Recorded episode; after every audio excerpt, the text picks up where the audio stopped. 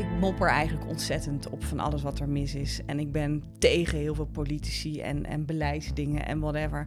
Maar daarmee red je ook de wereld niet. Dus ik dacht, ik kan beter werken aan projecten waar ik voor ben, waar ik achter sta, waar ik mijn hart en ziel in kan leggen. Waarbij ik het gevoel heb dat ik ook een beetje, ja, al is het minuscuul, maar waarbij ik bijdraag aan iets positiefs. Vanuit mijn schuur, ergens in Nijmegen-Oost, is dit nul twee vier zeven. Een podcast over bijzonder Nijmegen. Met de makers en doeners uit onze stad die Nijmegen kleur geven. Hoe doen ze het? Waar komt hun passie vandaan? En wat kunnen wij van hen leren? Mijn naam is Joris van Mil en dit is aflevering eenenvijftig van nul twee vier zeven. Vandaag praat ik met Ingrid Kerkvliet. Misschien wel de meest liefdevolle duurzaamheidsactivist van Nijmegen. Over operatie Steenbreek, stenen eruit, plantjes erin. Over hoe ze met herenboeren weer grip op eten wil krijgen. En over hoe we de polarisatie tussen boeren, burgers en overheid tegen moeten gaan. Met liefde.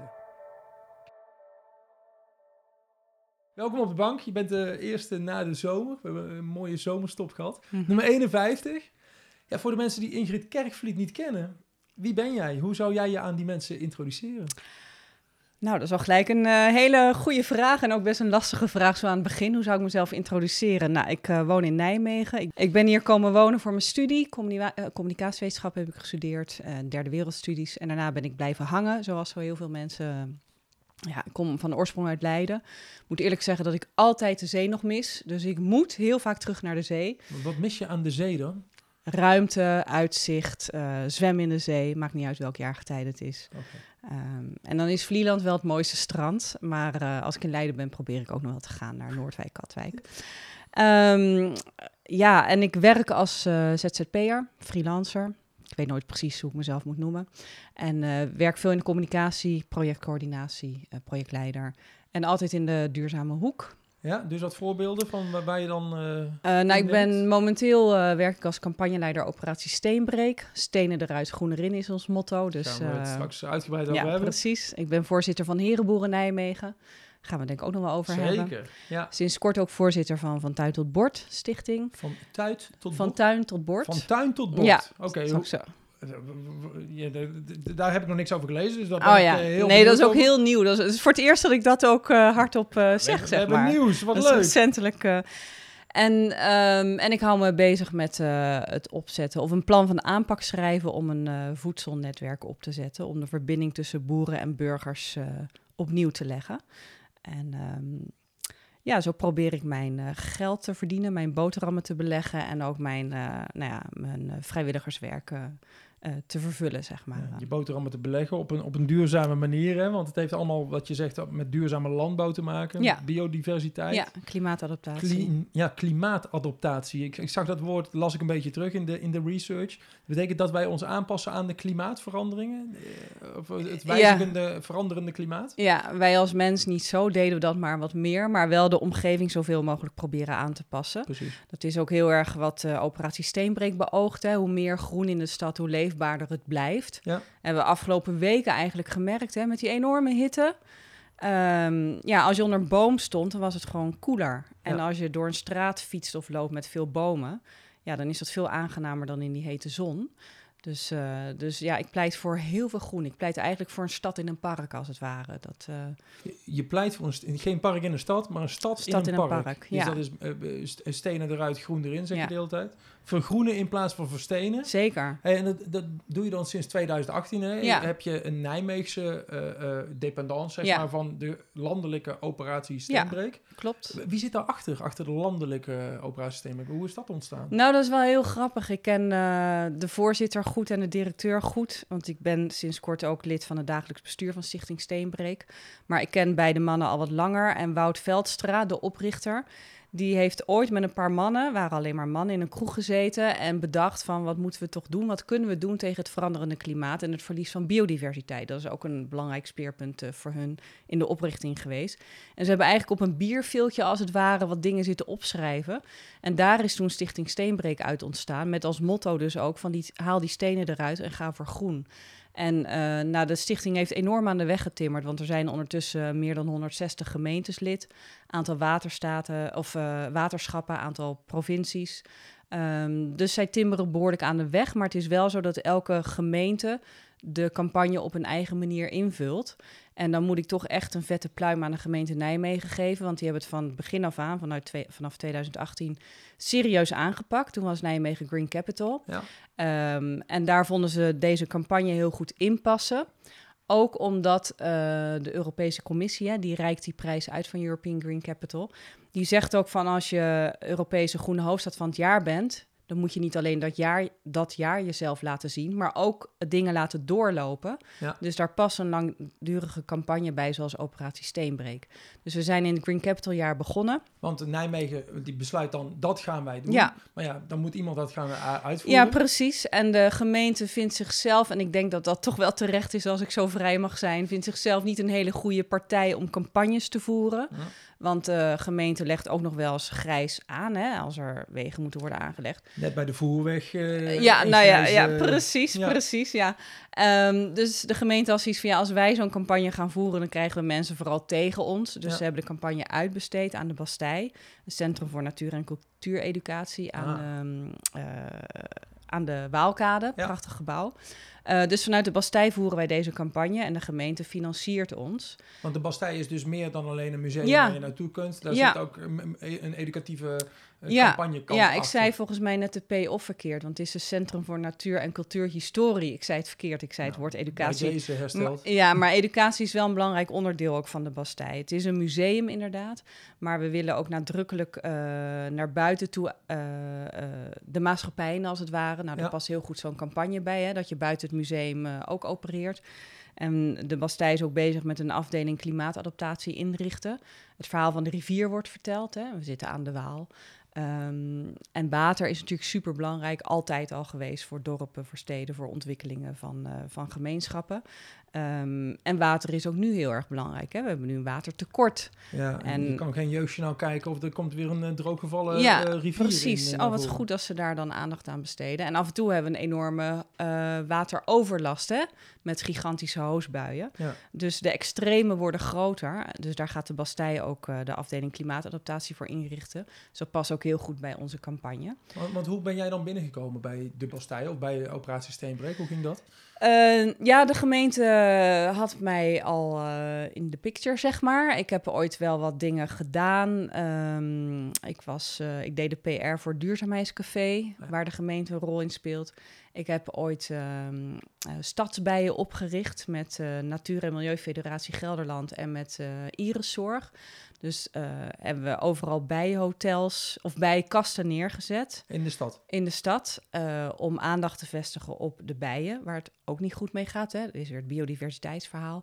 En cliënten van de Iriszorg, dat zijn mensen die een verslavingsverleden hebben, die uh, hielpen dan met het uh, onderhoud van de ah, bijenkasten. Dus het was zowel een sociaal als een groen project. En de eerste bijenkasten hebben we toen op het dak van het gemeentehuis neergezet. En daar hebben we een feestje van gemaakt met de wethouder erbij en ambtenaren enzovoort.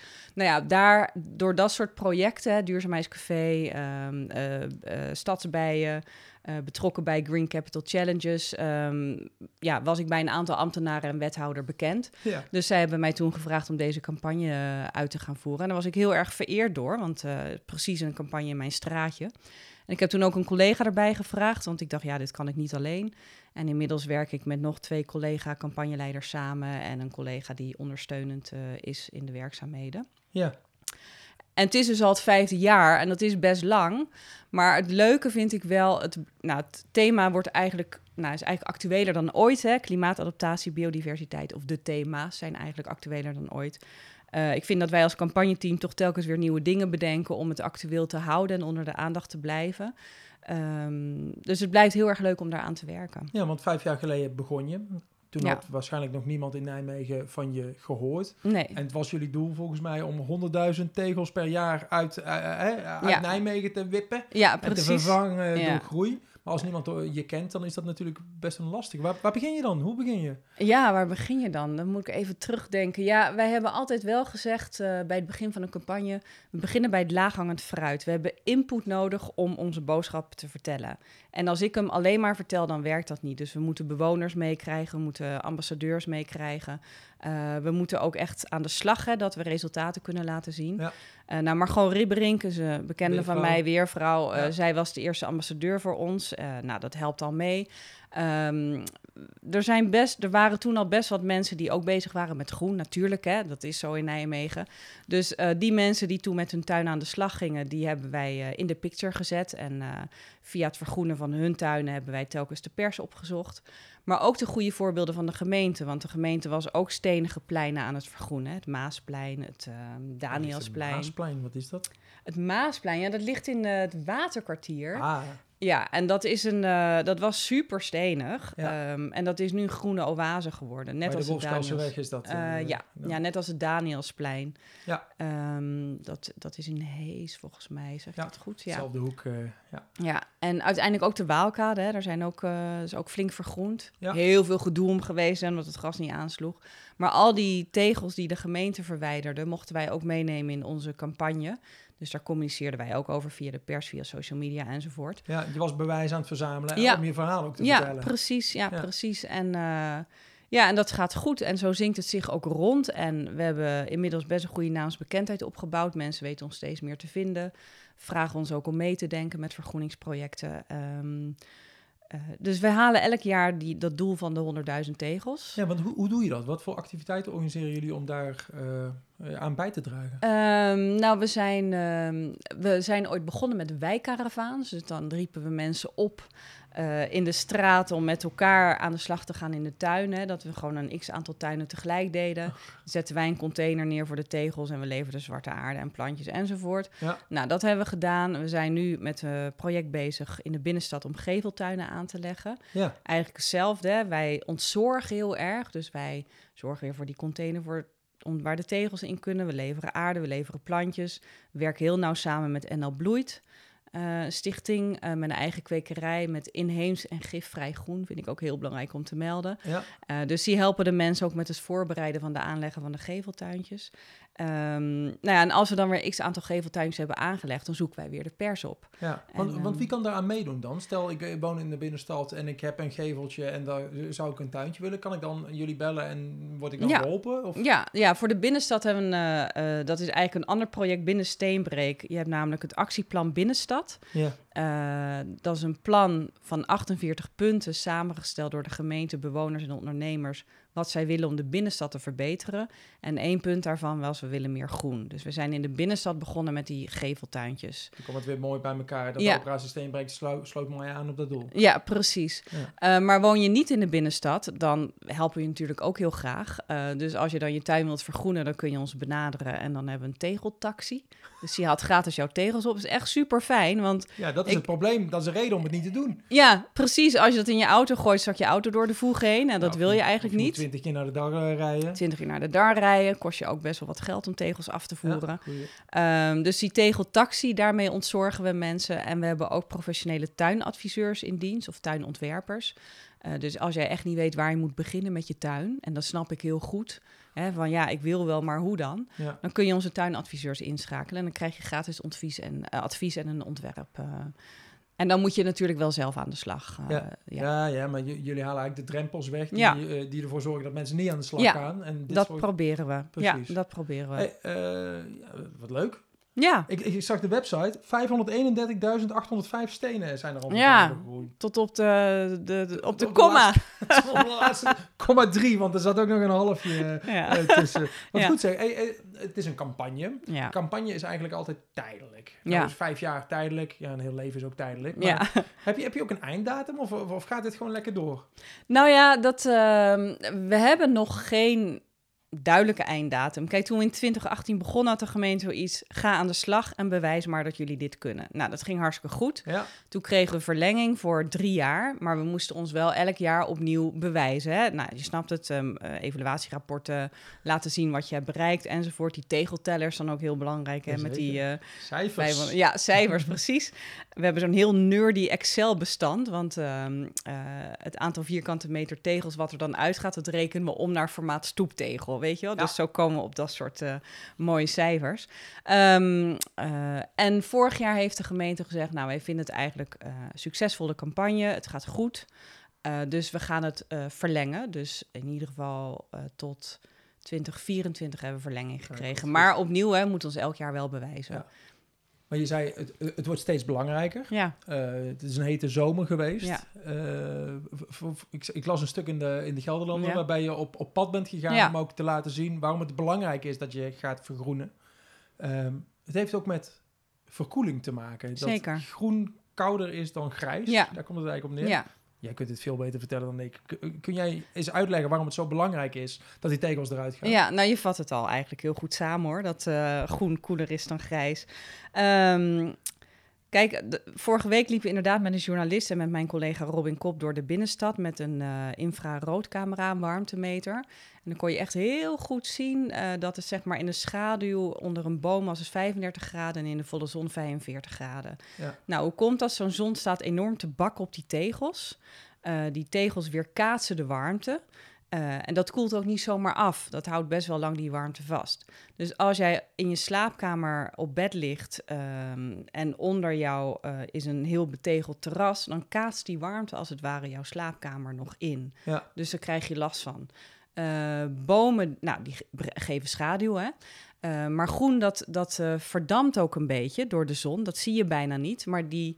Die verdamping, dat geeft ook een koel effect. Ja. Dus ook daarin uh, is koel, uh, groen koel, koeler dan grijs, uh, zeg maar. Ja, maar dus het scheelt gewoon een paar graden op je slaapkamer het, daardoor. Ja, en het kan onder een boom... en dan hebben we het wel over een boom met een grote kroon. Hè, mm-hmm. hebben we het echt over een temperatuurverschil... wat kan oplopen tot vijftien graden. Nou, je weet zelf wat het verschil tussen...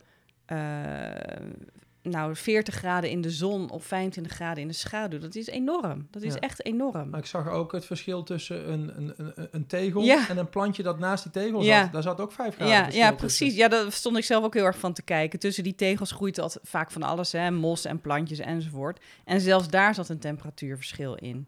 Dus, ja. dus ja. groen is gewoon super belangrijk. Dus ik zeg ook, elk seizoen dat we niet aan de slag gaan met vergroenen... is een verloren seizoen. Want je, je hebt niet zomaar een boom met een enorme kroon en een enorme schaduw. Hè? Je begint vaak met kleine bomen en die hebben tien tot twaalf jaar nodig, als het niet langer is, voordat je echt profijt hebt. Ja. En gevelgroen, zelfs gevelgroen, dat je denkt, nou ja, gevelgroen, wat stelt dat nou voor? Maar ook daar zit een temperatuurverschil in van zes graden. Hè? Of je buitenmuur nou ontzettend opwarmt omdat de zon daar de hele dag op staat, wat ja. effect heeft op jouw binnenleefruimte. Of dat, uh, dat het op groen staat uh, te schijnen. Uh, nou, dan is die, die buitenmuur zo'n zes graden koeler. Ja. Wat dus effect heeft op jouw binnenleefruimte. Ja. Dus ook gevelgroen is belangrijk. En nogmaals, na het eerste jaar zul je het effect nog niet zo merken. Hè? Zo'n blauwe regen of klimop of wat je ook plant, dat moet ook even volume krijgen. Ja. Maar na een x-aantal jaren ga je dat verschil uh, wel degelijk merken. Nou, dit is sowieso wel een goede tip voor de mensen thuis, denk ik. Om, om dit zorgt ervoor dat je binnen koeler ja. krijgt. Heb je nog meer tips voor mensen die je zo mee kunt geven dat zij echt aan de slag kunnen thuis? Waar ze zelf wellicht niet aan gedacht hebben. Um, ja, gevelgroen. Ja, wij zeggen ook als je het allemaal niet zo goed weet... begin in ieder geval met een paar tegels. En um, via de gemeente kun je ook... Uh, als je bewoners kunt mobiliseren om samen aan de slag te gaan... kun je ook bij de gemeente via Mijn Wijkplan... groene ideeën inbrengen voor de openbare ruimte. Hè? Ja. Het gaat natuurlijk niet alleen om jouw tuin, maar ook om de straat waarin je woont. Dus als je medebewoners meekrijgt, kun je samen een boom gaan planten of bomen gaan ja, planten. Ik woon hier uh, zijstraat van de Bergdalseweg ja. en wij hebben hier geen bomen in de wijk. En er kwam ja. laatst een buurvrouw bij mij langs om te vragen of ik het ermee eens was dat wij bomen in de wijk ja. kregen. Dus nou, fantastisch. Wat, ja. Die had dat dus ook ja. gezien. Zo ja. makkelijk is het dan. Uh, ja, ja. Moet en... niemand tegen zijn, vertelde ze. Nee, dat is altijd wel een beetje van, uh, hè, er kan één iemand gaan dwars liggen, ben ik het helemaal niet Mee, niet helemaal mee eens. Ik denk, je moet toch echt kijken naar de meerderheid. Hè? Als die het wil, dan, uh, ja, dan, dan heeft de minderheid toch pech. We leven in een democratie, zou ik zeggen. Ja. Dus het moet niet op één iemand die niet wil afknappen. Maar goed, uh, ga aan de slag, zou ik zeggen, met je buren en in je eigen tuin. Ja, ja, ja. En los van hittestress uh, en koelte en uh, versterken van de biodiversiteit... Uh, promoten wij ook het afkoppelen van regenpijpen. Goeie. Want nu, uh, hè, als we weer een keer... God ja, wanneer krijgen we weer een keer regen? Zo, dat, dat kan, is lang geleden. Dat is lang geleden. Ja. Maar dan krijgen we licht weer van die enorme hoosbuien. En dan kan het riool dat allemaal niet aan. Dus krijg je nou, hè, van die straten die blank staan... of uh, kelders die onderlopen, natte voeten in huis enzovoort. Als je regenpijp afkoppelt, dan uh, komt dat regenwater niet in het riool... maar loopt het jouw tuin in. Of je regenton. Of je regenton, ja. ja. moet je tuin wel groen zijn. Want als je een betegelde tuin hebt... dan loopt het alsnog via de stoep naar het riool. Ja. Uh, dus zorg dat je een groene tuin hebt... dan kan het regenwater in de bodem zakken.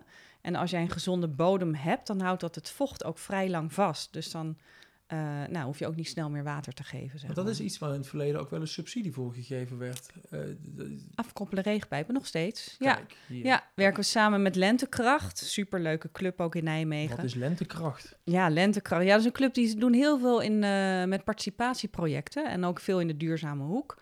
Uh, en wij werken met hun samen uh, om die regenpijpen af te koppelen. Dus wij doen de communicatie en de promotie.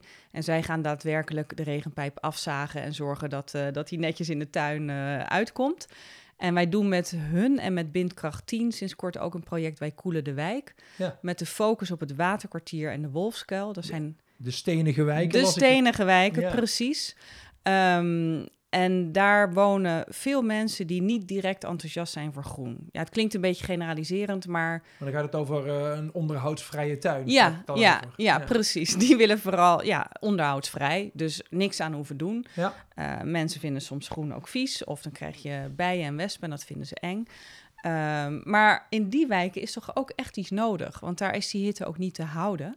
Dus met welzijnsorganisatie Bindkracht tien en met Lentekracht, goed in participatie, zijn we daar het project Wij Koelen de Wijk gestart om echt met mensen in gesprek te gaan. Het is hier heet, wat zouden we met elkaar kunnen doen om het aan te pakken? En dat zijn ook langere trajecten, omdat mensen niet altijd gelijk een groene bril op hebben. Dus je moet daar de tijd voor krijgen en ook het geld voor krijgen om dat uh, te kunnen doen. Ja, want de wijk ingaan, wat betekent mm-hmm. dat dan? Dat betekent met mensen praten, maar hoe, ja. doe je, hoe doe je dat dan? Nou, dat is wel grappig. Hoe praat je met mensen? Ja, op... nou, zoals nu. Ja. um, uh, nou ja, dat, uh, ik was toen nog op vakantie, moet ik eerlijk bekennen. Maar op zo'n bloedhete dag zijn Lentekracht en Bindkracht tien de wijk ingegaan. Ja. Met een ijskookkaar. Van het ijsvogeltje, super lekkere ijsjes, maar ook nog gezonde ijsjes, suikervrij en uh, gemaakt van vers fruit en groenten. Ja, dat is ook nog een topic van mij, gewoon uh, gezonde voeding. Uh, maar met ijsjes, met de ijskookkar zijn ze de wijk ingegaan en een grote kleurrijke parasol. Dus dan trek je al de aandacht. Ja. En ze hebben gewoon bij mensen aangebeld. Wil je een ijsje? Kunnen we even met jou in gesprek?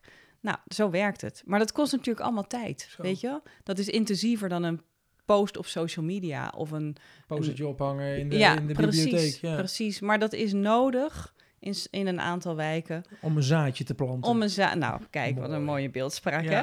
Of niet in een aantal wijken. Dat is eigenlijk nodig in de hele stad, waar mensen niet direct warm lopen voor groen of voor vergroening. Maar je zegt, dat duurt lang. Dat heb duurt je niet lang. Binnen een paar maanden nee. je eerste resultaten, kan nee. ik me zo voorstellen. Ja. Hoe ziet zo'n stappenplan er dan uit? Wat, wat is de volgende stap na het ijsje? Wat ga je dan nog meer doen om die stenige wijken te vergroenen? Ja, nou, er zijn uh, de namen verzameld van mensen die zeggen... nou ja, ik wil hier toch wel eens over uh, meedenken... Ja. Of ik heb wel wat ideeën. Uh, en dan ga je een vervolgafspraak maken met die mensen... één op één of in een groep, ja. Om de ideeën te inventariseren. Dan komt er een projectleider vanuit de gemeente bij... want het moet natuurlijk haalbaar zijn en realistisch zijn... want kijk, ik wil wel overal bomen planten, maar we weten ook dat er overal kabels in de grond liggen. Hè? Dus dat moet ook wel allemaal kunnen. En ook qua verkeersveiligheid. Hè? Van, vanuit de gemeente wordt heel erg naar die, nou, dat soort zaken gekeken. Dus ja. Een projectleider van de gemeente komt er dan bij om te toetsen of die projecten, uh, of die plannen te realiseren zijn. Maar we hebben wel afgesproken met de gemeente... als er goede ideeën zijn en het kan, dan gaan we ze ook realiseren. Ja, en we gaan laten zien dat er tuurlijk, wat gebeurt natuurlijk. Tuurlijk, ja, ja tuurlijk. Ja. En ook laten voelen... dat het dan ook effect heeft op, uh, op, je, ja, op de leefomgeving en op je leefplezier ook. Want dat vergeten we ook nog wel eens. Uit onderzoek blijkt dat mensen blij worden van vogels. Nou, hoe krijg je vogels in je tuin of in je straat? Ja, dan moet je ze wel wat te bieden hebben, die beestjes. Dus bomen, planten, struiken neerzetten enzovoort. Um, dus dat is, uh, ja, daarom willen we ook meer groen in de stad. Omdat het bijdraagt aan je welzijn.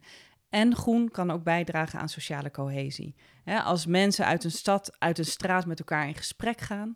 van wat zouden we kunnen doen om deze straat te, verbe- te vergroenen, te verbeteren... op te knappen, leuker te maken... Uh, en daar samen aan gaan werken, dan krijg je ook meer sociale binding. Ja, het zorgen voor groen zorgt dan voor de, voor ja, de cohesie. Ja. Ja, ja, precies. Dat hebben we ook gemerkt bij de Bottelstraat... waar we geveltuintjes hebben aangelegd in mei... Daar zijn we met de nieuwe wethouder Cilia Dame onlangs uh, uh, op bezoek geweest bij een paar bewoners. En ik was er van de week ook met die journalist met de hittestressmeeting. En dan spreken we die bewoners en die zeggen ook doordat we die doedag, half mei, met z'n allen de handen uit de mouw Kijk. hebben gestoken, ken ik nu meer mensen uit mijn straat. Ja. En je, nou ja, je, als de een op vakantie is, dan verzorg je dat geveltuintje even voor die persoon. Dus het zorgt ook voor sociale binding. Top. Dus groen is eigenlijk veel meer dan alleen maar die boom of die struik of dat plantje. Ja. Het is uh, goed tegen hittestress, voor verkoeling. Uh, biodiversiteit, als je het juiste groen plant. Moet Want? er misschien ook nog wel iets over zeggen. Ja, doe eens. Um, ja, en sociale cohesie. Je hebt, je hebt dus ook fout groen. Je hebt heel veel fout groen. Ja, dat weten heel veel mensen nog niet.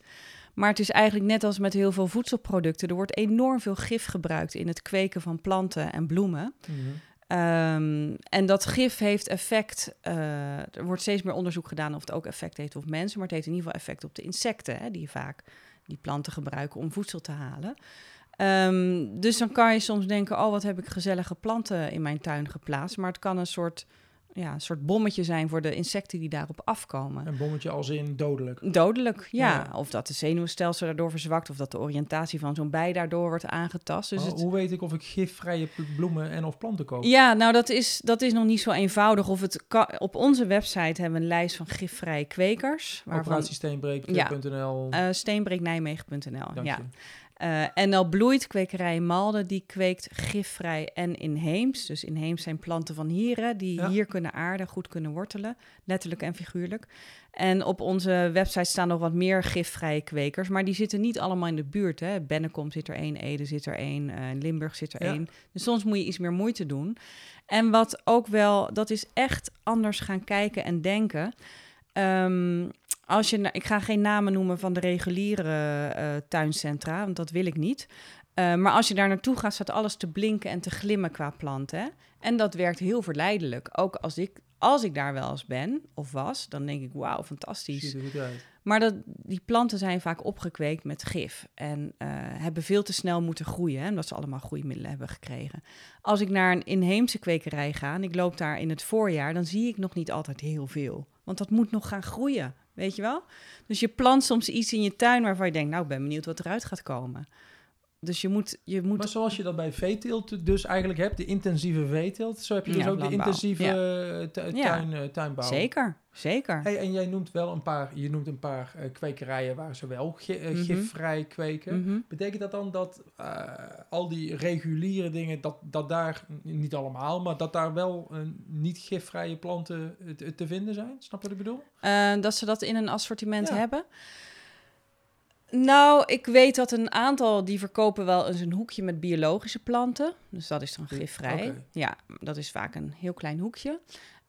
Um, het, uh, het vervelende is dat er op heel veel planten die wel met gif zijn gekweekt... hangt dan toch een kaartje bij, bij vriendelijke plant.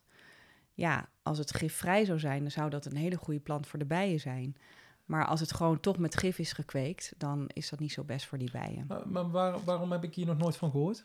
Is het een, uh, snap je wat ik bedoel? Ja. Is het een, is het, een het, het klinkt als iets heel groots... waar iedereen van zou moeten weten. Maar dat ja. is dus niet zo. Ja, waarom dat, is dat zo? Ja, ik vind inderdaad dat iedereen daarvan zou moeten weten. Ja, waarom is dat zo? Um, dat is een goede vraag. Wij proberen er wel aandacht aan te geven. We hebben met... Floren en I V N Gelderland een campagne gevoerd van koop gifvrij groen. Ja. Maar nou ja, dat heeft wel wat gedaan, maar niet heel groot.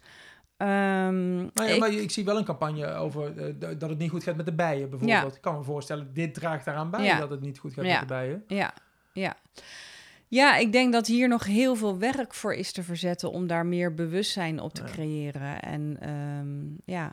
Goed dat je het nou noemt. Uh, dan. Ja, ja, ja, ja, ja, mijn handen jeuken. Want ik weet je, het, het, um, die tuincentra voldoen wel aan Europese richtlijnen. Dus ze zijn niet strafbaar.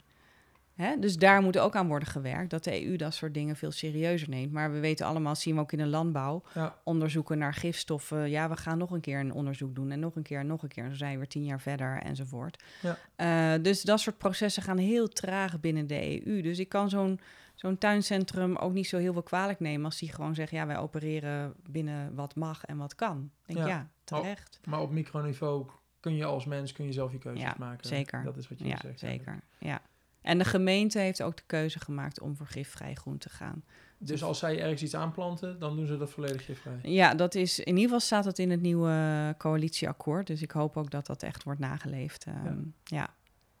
vind dat zij dat ook moeten in hun Excel-bestand bij moeten houden. Dan ja, jij dat ja moet, oh, uh... dat ik zelfs aan de wethouder doorgeven. Bij deze. Ja. En, en Nijmegen is een groene stad. Tenminste, zo staat hij bekend. Ja. Ja, ik zie een beetje een zuinig mondje trekken. Mijn, mijn vraag was eigenlijk, uh, welke nu nog grijze gedeeltes zouden eigenlijk in jouw ogen groen moeten zijn? Ja, ik trek een beetje zuinig mondje. Nou, ik kom veel in Leiden nog, hè. Wat ik je zei, daar kom ik vandaan. Ik vind dat, daar, uh, dat die ook heel erg aan de weg timmeren wat groen betreft. En ik moet ook wel zeggen, als je aan deze campagne werkt, kan je niet meer normaal door de stad lopen of fietsen. Elke, elke brede stoep denk ik dan, nou, je kan wel wat groen, weet je wel. Dus ik ben ook wel uiterst kritisch. Want hoe doen ze dat in Leiden dan bijvoorbeeld? Wat doen ze daar goed? Wat ze hier nou, ik ken het beleid niet hoor, dat moet ik eerlijk zeggen. Maar ik zie dat daar gewoon heel veel groenvakken worden aangelegd met prachtige planten. En ik vind dat dat hier ook nog wel iets meer zou kunnen en mogen. Uh, ja. Dus, neem eens mee naar een plek waar, waar het absoluut beter... Nou ja, ik woon zelf in het Willemskwartier. En dat staat niet bekend als een hele groene wijk. En als je door sommige straten loopt, staat er ook niet eens een boom. Um, ik word daar heel verdrietig van. Ik zie soms wel hele brede, hoe heet dat, van die hoeken van stoepen. Over, overhoek of overloop, ik weet niet precies hoe dat heet. Maar van die mega brede stoep, uh, stoepen dat ik denk, ja, hier kan je gewoon een plantvak aanleggen. En ik weet ook dat de gemeente heel erg voor participatie is. Hè? Wat ik eerder zei, als bewoners dan ineenslaan, dan, uh, dan kan het. Dan kan het. Ja. Maar in sommige wijken is mijn overtuiging, um, zijn mensen ook aan het overleven. Hè, die zijn bezig met uh, hoe verdien ik mijn eten, be- me, ja. hoe verdien ik mijn geld om te overleven. Dus die zijn niet bezig met vergroenen. Nee. Ik heb ooit op een... Uh, uh, we hebben in het begin van de campagne stonden we ook bij evenementen in wijken. Deelden we plantjes uit, konden ons verhaal doen enzovoort. Stond ik een keer in mijn wijk. Naast ons stond een kraam met kleding voor een kwartje. Daar was het heel erg druk. Bij ons, ja... Eerste levensbehoefte. Eerste levensbehoefte. Ja. Dus ik dacht, ja, van deze mensen... kan ik heel goed snappen dat, we niet heel erg, dat ze niet heel erg met participatie bezig zijn. Dus ook niet met vragen indienen bij de gemeente voor groen. Dus ik vind dat daar gewoon... Eigenlijk is het een soort primaire, um, primaire eis... dat overal in de straten groen moet zijn. Gewoon ja. Los van participatie, het moet er gewoon zijn. Ja, of bij de aanleg van nieuwe straten ja, zorg je ervoor. Ja. En, maar dat viel me laatst wel op. Ik liet de voerweg afvallen, die laatst helemaal ja. uh, verbouwd is. Ja. Het is één grijze massa geworden... Ja. Ja. Hoe had jij dat anders gedaan? Ja, nou ja, weet je, de gemeente zegt, en daar geloof ik ze echt wel in... dat er wel meer groen is teruggekomen dan dat er was. Oh, jij begint al te lachen. Ja, ja, het is bijna moeilijk om is, te zien. Als ja. er niks is ja. en je zet één bloem neer, is het al meer. Is het al veel, ja. Ja. ja. Er staan langs de rand van de voerweg wel wat meer bomen... die nu nog klein okay. zijn, hè, dus dat moet nog groeien. Ja, ik wil de gemeente ook Heel een beetje goed. verdedigen, maar... Ja, ja, jij hebt maar een andere had, rol dan ik natuurlijk. Ja maar, ja, maar ik had ook wel hetzelfde idee hoor, van jeetje mensen, dit kan beter. En... Ja. Um, Uh, ook omdat die, tijdens de aanleg hingen er allemaal van die, uh, van die mooie banners met hoe het zou worden. En dat geeft dan wel een groene uitstraling oh ja. of zo. Hè? Dus de werkelijkheid was toch wat uh, weerbarstiger. Ik vind het ook verkeerstechnisch heel onduidelijk, want ik weet eigenlijk niet meer precies waar ik moet fietsen. Zo, als je als uh, fietser vanaf ja. uh, Kelfkesbos naar ja. links de Hertogstraat in moet, ja. met je kleine kindje aan je Ja, armen. zoeken hè. Ja. ja, nou laat staan als je de weg, of als niet je Nijmegen kent. niet kent, ja. dan is het helemaal een, een, een onoverzichtelijk iets. Ja, ik denk, ik zou denken terug naar de tekentafel en uh, opnieuw gaan inrichten. Maar dat kost natuurlijk ontzettend veel geld. Ja. Maar ik zou echt wel meer bomen hebben geplant. Of uh, guerrilla gardening, is dat niks? Dat we gewoon s'nachts uh, wat tegels Tegels aan, ja, ja, ja, ja. Ik ben altijd heel erg voor dat soort acties. Nou, ik doe met je mee. Ja, ja. Maar goed, ik weet wel dat er ook plannen zijn voor die binnenstad... om nog meer te vergroenen vanuit de gemeente. Dus ik, ik heb goede hoop dat het beter gaat worden... en dat dat stuk ook nog wel een keer wordt aangepakt. Maar het had gelijk van begin af aan beter gekund. Ja, Eens. Mooi. Ja. Je bent campagneleider van, uh, van Operatie Steenbreek. Je bent ook voorzitter van de Herenboeren Nijmegen. Ja. En tot mijn grote schaamte moet ik zeggen... dat ik echt geen enkel idee had wat, wat, wat herenboeren waren. Ja. En ja, volgens mij, als je het gaat opzoeken op Wikipedia... kom je erachter dat een herenboer een boer is... die niet zelf hoeft te boeren, maar personeel in, in dienst mm-hmm. heeft. Mm.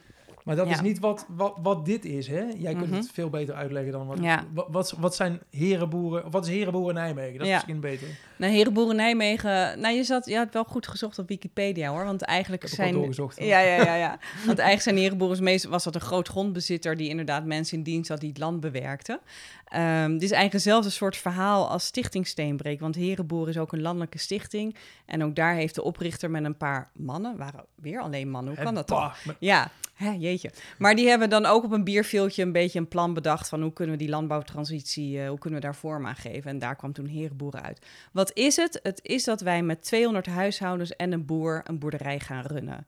Dus die boer hebben we in dienst en die produceert duurzaam voedsel... Um, aardappelen, groenten, fruit, um, eieren, uh, kippen hebben we, varkens, uh, koeien. Dus voor wie wil kan ook vlees worden afgenomen. Voor wie niet wil hoeft dat niet. Um, met die, die tweehonderd huishoudens leggen een, uh, een bedrag in van tweeduizend euro. Dat is je inleg? Dat is je inleg. Met dat geld wordt de boerderij uh, um, opgebouwd. Hè. Hekwerk heb je nodig, uh, irrigatie, een kas enzovoort. En dan wekelijks kun je je uh, voedselpakket ophalen. En dan betaal je nog per mond, dus per persoon betaal je nog een bedrag tussen de acht à twaalf euro. Hangt af van of je met of zonder vlees neemt. Um, dus met die tweehonderd huishoudens runnen we eigenlijk een bedrijf. Hè? Zo moet je het ook zien. Dus je bent consument, maar je bent ook mede-producent, want het is je eigen bedrijf. Um, en ja, we hopen of we wensen, en ik denk ook dat dat gaat gebeuren... dat heel veel van die mensen die, die lid zijn van de coöperatie... dat die ook hun handen uit de mouwen gaan steken. Want de boer heeft natuurlijk een megataak om al die verschillende producten te gaan regelen. Ja. Dus je heeft echt wel handen nodig. Dus uh, heel graag dat uh, leden van de coöperatie ook komen helpen met... Uh, het wieden, het zaaien, het ja. oogsten, het uitdelen enzovoort. Want je vertelt het een beetje alsof het er nu nog is. Het is er nu nog niet. Nee. Er is nog geen bu- boerendienst. Nee. Maar nee. Er zijn al wel meer dan tweehonderd huishoudens die hebben aangegeven ja. mee te doen. Ja. Want je doet het zo'n, sinds twintig twintig volgens mij. Hè? Ja. En er zijn in Nederland al wel herenboeren ja. die al wel bestaan ja. en waarbij dit al in, in werking is. Ja, precies. Uh, Ja, ik had er eentje opgeschreven waar je ook binnenkort op, op, op, op bezoek gaat. In Benumseveld, ja. uh, volgens mij. Ja. Daar wordt dit dus ook gewoon in de praktijk gebracht. Ja, afgelopen zondag zijn daar aspirantleden en een aantal collega-bestuursleden naartoe gegaan voor een waar rondleiding. Bij Apeldoorn ligt dat. Ja. Uh, ja. En dat is een draaiende herenboerderij. En wij organiseren dat soort dagen voor onze aspirantleden... om ja, meer zicht te krijgen op wat is dat nou eigenlijk zo'n herenboerderij. Want wij kunnen wel een verhaal vertellen, maar als je het ziet met eigen ogen... en de varkens daar ziet rondlopen en de kippen en de groenten daar ziet staan op het land... dan krijg je natuurlijk een veel duidelijker beeld. Ja. En de herenboeren van die boerderij die vertellen dan ook hoe het is in de praktijk... Um, ja, wij zijn inderdaad in twintig twintig begonnen met uh, bestuursleden. Um, Want hoe kwam dat op je pad dan? Want je vertelde het, uh, je begint ermee, maar hoe ja, kwam je hier dan weer bij? Nou, of, of ja, zij bij jou? Um, een uh, kennis van mij, die was met nog twee mensen van het bestuur toen begonnen. Die hadden zich via Herenboeren Nederland aangemeld... van wij hebben interesse om een herenboerderij in Nijmegen op te zetten. Okay. Dus Herenboeren Nederland heeft die drie personen met elkaar verbonden... Um, nou, zij zeiden toen al snel met z'n drieën... dit kunnen wij niet met z'n drieën gaan optuigen. Dus ze hebben er andere mensen bij gezocht... Uh, die het bestuur zijn geworden. En een van die drie, die kende ik. Dus zij vroeg aan mij, zij kent mij een beetje van... is het niks voor jou? Of ik denk dat dit iets voor jou is. Ja. En uh, dus toen zijn we in januari twintig twintig... ja, zijn we voor het eerst bij elkaar gekomen in een clubje van zeven. Net voor corona. Ja, ja, gelukkig konden we elkaar toen nog live ontmoeten. En er was even aftasten, wie, wie zijn wij? En dan gaan wij deze reis met elkaar aan, hè? Want ja. het is best wel een uh, klus waar je aan gaat beginnen. Nou, dat vertrouwen hadden we, dus toen zijn we er met z'n zevenen ingestapt. Inmiddels zijn twee bestuursleden om verschillende redenen uh, teruggetrokken... en drie nieuwe bestuursleden erbij. Dus we hebben een supergaaf team van acht personen. En we zijn toen in juli... Nou, in het begin ben je dan met die voorbereidende werkzaamheden bezig... van statuten, een website, uh, uh, elkaar leren kennen. We zijn heel veel op bezoek gegaan bij collega-organisaties in de buurt... die ook met duurzame landbouw bezig zijn. Omdat wij, wij willen ook echt onderdeel zijn van een netwerk in Nijmegen en omgeving... die met duurzame landbouw bezig zijn. Je wil niet op jezelf staan. Nee, zeker niet. Want je hebt elkaar ook nodig. En dat is ook super inspirerend om bij Boer Siem langs te gaan... of bij de Warmoes of bij Grootstal of noem maar op. Ja. Dus dat waren hele leuke uitstapjes. Stapjes. Ook heel interessant om hun verhalen te horen.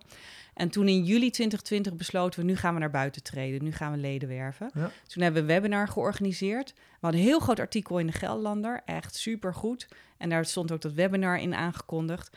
En toen uh, zat het webinar knettervol. We hadden, konden maar honderd mensen toelaten en er waren honderd mensen. Want je Zoom-accountje liet er niet meer toe? Nee, nee, daarna hebben we hem geüpgrade. Ja, ja, heel verstandig. dus, dus we waren echt, ik weet nog goed die avond. Ik zat thuis en uh, mijn collega-bestuursleden ook. En waren echt overdonderd door ja, die... Je schrik je kapot als ja, je dat ziet lopen. Ja, dus ja. we zaten ook echt met elkaar te appen. We hebben zo'n appgroep natuurlijk. Ja. Van jeetje mina, wat is ons uh, overkomen?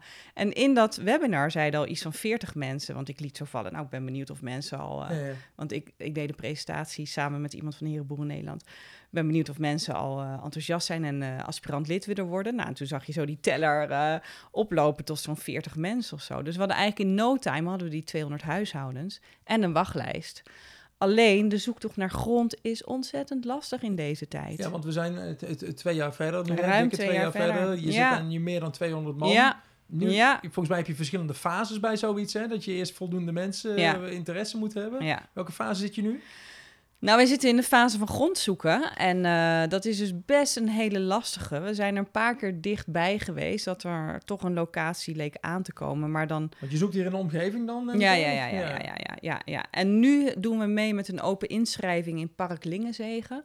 Daar ligt een uh, aantal hectare um, uh, waar het park iets mee wil. Is dat, uh, is, welke kant is dat? Uh, ja, dat is uh, Nijmegen-Oost ja. en dan uh, in de buurt van Elst. Ja. En daar liggen vijf en een half hectare liggen daar te wachten op een nieuwe bestemming. En wij hebben, ja, wij doen mee met, uh, ja, met het, uh, ja, het, het uh, ja, wij willen die grond eigenlijk. Daar ja, komt hoe, het neer. Hoe doe je mee? Is dat een plan? Uh, nou, dan, dan ga je naar een aantal bijeenkomsten en je pitch je idee en je zet op papier hoe je het allemaal voor je ziet en hoe je de omgeving erbij wil betrekken en uh, hoe je gaat zorgen dat die boerderij goed gaat lopen. En mijn collega Herenboeren hebben afgelopen maandag met de directie van het Park Lingenzegen opnieuw een gesprek gevoerd en een presentatie gehouden. En eind september gaan we voor het uh, dagelijks bestuur van Park Lingenzegen uh, de pitch houden.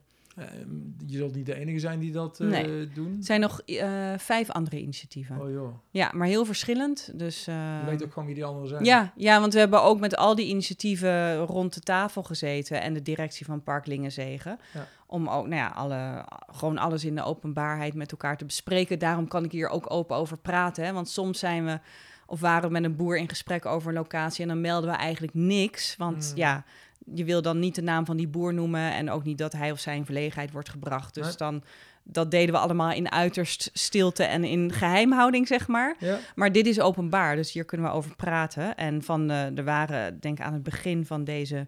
van dit proces zo'n acht of tien initiatieven. Er zijn inmiddels een aantal afgevallen.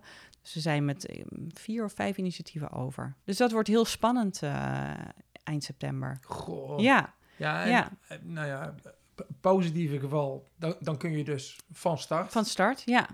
Per direct dan ook? Of hoe gaat zoiets? Nou ja, per direct. Kijk, onze handen jeuken. Maar er moeten dan waarschijnlijk nog heel veel formele zaken worden geregeld. Maar ja. uh, dus voordat we dan de eerste zaadjes echt in de grond doen, zijn we echt wel weer een paar maanden verder. Ja. Maar dan kunnen we in ieder geval gaan bouwen. Dus dat zou heel positief zijn. En uh, kijk, met Herenboeren zoeken we in, de ideale, uh, in het ideale plaatje twintig hectare. Waarvan je tien hectare nodig hebt voor je koeien. En dan een aantal hectare om het veevoer te verbouwen. En de rest voor het fruit en de groenten. En uh, nou ja, voor, de, voor de consumenten, voor de leden, zeg maar. Ja. Uh, het perceel bij Park Lingenzegen is kleiner. Ja. Maar wij zien het dan ook als een groeimodel. Weet je, als je daar eenmaal zit. Hè, wij kennen al die boeren die daar boeren uh, in Park Lingenzegen. Um, nou, we hebben... Volgens mij hebben... Nou, ik weet wel zeker dat we daar goede relaties hebben opgebouwd. Dus als je daar eenmaal zit, dan kan het balletje verder gaan rollen. Dus wij gaan, wij gaan voor een groeimodel dan daar. En we gaan nog voor een herenboerderij twee en drie. Dus, um... hey, want je zegt, dan is het belangrijk, dan ken je die andere boeren. Er is een hoop te doen rondom ja. boeren, rondom uh, stikstof. Stikstof, ja. Um, ik, ik las ook een groenboerenplan van jullie. Uh, mm-hmm. of, ik weet niet of het van jullie is, maar jullie... jullie Zij zijn erbij betrokken. Herenboeren ja, Nederland Herenbo- is erbij betrokken. Herenboeren Nederland ja. is bij is, is dit wat je nou uh, noemt, herenboeren, is dat een nieuwe vorm van landbouw die wellicht in plaats van de oude manier van landbouw zou kunnen komen? Zie je dat zo? Ja, dat is een hele grote vraag, hè? Of op een uh, heel groot onderwerp. Kijk, ten eerste vind ik dat die stikstofdiscussie veel te smal wordt gevoerd. Want het gaat over veel meer dan stikstof. Hè? Het gaat ook over waterkwaliteit, het gaat over biodiversiteit, het gaat over inrichting van je landschap. Dat is maar één onderdeel. Ja, precies. En daar ja. zoomen we nu heel erg op in. Dus, ja. En je hoort ook wel boeren gelukkig ook roepen van we moeten, en ook beleidsmakers en, en mensen zoals uh, herenboeren, van we moeten veel breder kijken dan die stikstofdiscussie. Uh, ja. Um, Herenboeren Nederland heeft ooit uitgerekend, als we veertigduizend herenboerderijen in Nederland hebben, dan kunnen we heel Nederland voeden. Hè? Dat is ja. zeg maar de, de, de stip, de verre stip op de horizon. Hoeveel zijn er nu? Uh, er zijn er elf en een ah. stuk of twintig in oprichting, zeg maar. Dus we hebben nog een lange weg te gaan. Maar goed, um, ik denk dat, um, uh, dat heel veel reguliere boeren denken, nou ja, daar kunnen we het land nooit mee voeden. Dat is allemaal veel te idealistisch. Ik denk dat we een combinatie nodig hebben van initiatieven zoals herenboeren. Je hebt ook Land van Ons en Caring Farmers. En nou, ontzettend veel duurzame landbouwinitiatieven rondom Nijmegen zijn er ook al. Uh, ik denk dat dat heel belangrijk is, dat die initiatieven er zijn, ook juist om die verbinding met de burger te leggen, want dan is dat lijntje veel korter. Dan weten mensen waar je voedsel vandaan komt, dat het allemaal niet zo eenvoudig is. We zullen ook wat grotere boeren en boerderijen nodig hebben. Uh, maar wat mij betreft wel op een andere manier dan hoe we het nu doen. Het kan niet zo zijn dat wij uh, als klein Nederland uh, zo'n beetje de tweede exporteur van de wereld zijn, maar hier wel met allerlei Uh, shit. Ja, shit blijven zitten. Ja. Uh, tegelijkertijd vind ik het ook Um, we moeten met elkaar in gesprek blijven. Ik was vanuit mijn herenboerenwerk vorig jaar bij een, eh, vorig jaar, vorige week bij een boer in de Ooipolder met mijn collega Arjanne. Want we voeren dan van die verkennende gesprekken met boeren. Mm. Normaal doen uh, Rob Cozzi en Arjanne Doeleman dat, maar nu uh, ging ik mee met uh, Arjanne. En dat was een melkveehouder die daar al zijn hele leven uh, heeft geboerd. Uh, op de gangbare manier, maar wel met hart voor de natuur. Mm. En dan zit ik daar aan tafel en dan smelt ik eigenlijk voor zo'n man. Weet je, die praat zo vanuit de praktijk. Die praat zo vanuit de ervaring, van levenslange ervaring. Hè? Want zijn vader boerde daar ook al. Uh, en die heeft ook zo zijn ideeën over initiatieven als Herenboeren en Land van Ons. Hij vindt het positief en gunstig, maar hij kijkt er ook heel kritisch naar. En ik snap dat ook. Um, en die man heeft ook met de beste bedoelingen geboerd, weet je wel. Die heeft... Natuurlijk wil hij niet de natuur kapot maken of de waterkwaliteit verslechteren. Die heeft geboerd ook weer binnen wat mocht, binnen de regels. Uh, binnen wat uh, politici hem gaven aan bandbreedte om te werken. Um, dus ik vind niet dat we hun alleen maar de beschuldigende vinger kunnen wijzen. Um, en er is ook geen één type boer, weet je. Met deze, ik smolt voor deze man met hart voor de zaak. En die kende iedereen in de ooi, die kende alle gronden, die kent de bodem, die kent de vogels. Nou, dan denk ik, wie ben ik om hier kritiek op te leveren? Yeah. Dus ik denk dat er een hele grote groep boeren is die ontzettend veel weet. Dus laten we die kennis alsjeblieft gebruiken. En die ook bereid zijn om het anders te gaan doen, als ze ook maar de kans krijgen. Zij zijn ook in een soort wurggreep gebracht door het beleid, door de politiek, door de banken. Um, en ik denk dat je een kleine groep echt grote boeren hebt die enorme belangen hebben bij dat het blijft zoals het is, financiële belangen. Ja, daar, daar kan ik niet zo goed tegen. Maar er is denk ik een veel grotere groep van boeren die echt wel mee willen in de transitie, maar dan moeten wij als consument ook hun meer gunnen, meer willen betalen voor ons voedsel. Ja. Precies, uh, politiek moet mee, um, uh, industrie moet mee, supermarkten moeten mee. Laten we dat vooral niet vergeten. Hè? Oh, elke euro die wij aan de supermarkt uitgeven, daarmee houden we dat systeem wat we nu in hebben stand. eigenlijk in stand. Hè? Ja, dus laten we alsjeblieft heel kritisch winkelen, heel kritisch ons geld besteden. Um, en je hebt natuurlijk ook al een groep voorlopers onder de boeren, hè, die al biologisch en biodynamisch boeren. En uh, ja, laten we ook vooral daarnaar kijken. Want die zijn niet meegegaan in die red race. Of die hebben zoveel jaar terug al besloten, ik ga uit die wurggreep van de banken, ik ga het anders doen. Maar daar was veel lef voor nodig en er zat natuurlijk enorm risico in. Ja. Uh, maar dat zijn hele mooie voorbeelden. Maar ook binnen die grote groep boeren die niet zo van zich laten horen, maar die wel degelijk mee willen, ja, daar moeten we naar luisteren. We moeten met elkaar in gesprek blijven. Echt op alle fronten in deze samenleving zijn we niet meer met elkaar in gesprek. Nou, mooi. Mooi, uh, mooie uiteenzetting. Je bent dan in de ooi om met een boer in gesprek te zijn. Mm-hmm. uh, je vertelt over jullie initiatief. Je zegt dat hij daar wel ook zijn kritische zijn kanttekeningen mm-hmm. bij plaatst. Wat zijn dan die kanttekeningen? Wat, wat ziet hij niet? Nou, wat, wat, of anders, waar, wat ziet hij anders? Nou, Nou, waar hij bijvoorbeeld kritisch op was, en dat was voor mij ook wel weer een eye-opener. Um, hij haalde het voorbeeld van Land van Ons aan. Uh, vind Moet ik ook... even uitleggen wat het is? Want dat weet Land van niet. Ons, ja, daar ben ik zelf ook lid van. Ook weer zo'n super gaaf initiatief. Die kopen landbouwgronden op om daar op een andere manier te gaan boeren. Ja. En je kunt dus als burger kun je daar geld in stoppen. En dan koop je vierkante meters grond, wat zij dan gaan omzetten naar uh, duurzame landbouwvorm. Um, zij zijn neergestreken in de Ooi bij Millingen. Uh, hadden, hebben we ook al met hun over gesproken, hè, of wij daar niet bij konden aansluiten. Maar waren diverse redenen waarom we dat niet hebben gedaan. En het, was ook wel, het is ook wel echt een end uh, fiets, hoor. Dat, uh, als je daar elke week je pakket op moet halen.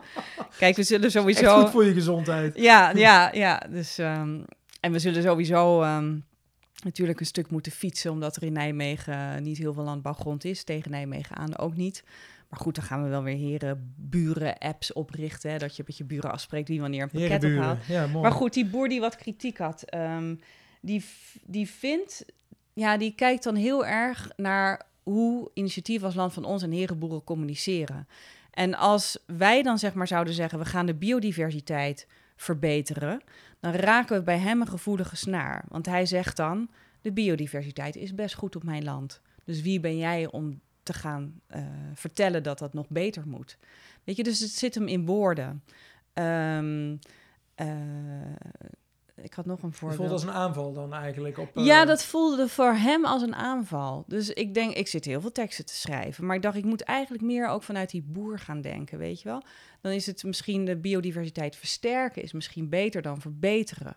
Snap je wat ik bedoel? Ja, maar het zijn nuances. nuances. Ja, ja, het zijn nuances, maar bij, die, bij de boer... Zet het kwaad bloed. Ja, of wij communiceerden ook. Uh, wij gaan zonder subsidies, zonder landbouwsubsidies, zetten wij een herenboerderij op.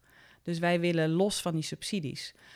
Um, ik denk dat veel boeren daar een neus voor ophalen. Of denken, nou, even afwachten of dat wel gaat lukken. Heel veel boeren krijgen natuurlijk heel veel subsidies vanuit de E U. Mm. Wat, nou ja, waarover we discussie kunnen voeren of dat wel de goede manier is van geld besteden. Maar wij zeggen, wij willen los van subsidies werken. En ik, nou ja, daarmee prik je toch de hele tijd richting die boeren zoals zij het nu doen. En nogmaals, ik ben ervan overtuigd dat die landbouw anders moet. Echt, echt, echt. Zo'n vervuilende sector, dat kunnen we niet meer. Ook al zijn er al heel veel verbeteringen toegepast. Het moet anders. Maar nogmaals, heel graag met de boeren die of, willen samen. Ja, om ze mee te krijgen moet je niet gaan polariseren, want dan krijg je nee, ze tegen. Nee, nee. En ook, hè, ja. dat, dat neem ik echt de politiek kwalijk. Uh, voor de zomer kwamen ze met die brief. En het was een beetje alsof ze zeiden van... De brief naar de boeren waarin ja, stond wat de maatregelen ja, zouden ja, worden. Het was ja. een beetje van, joh, um, uh, jullie kunnen niet verder gaan zoals het uh, altijd is gegaan.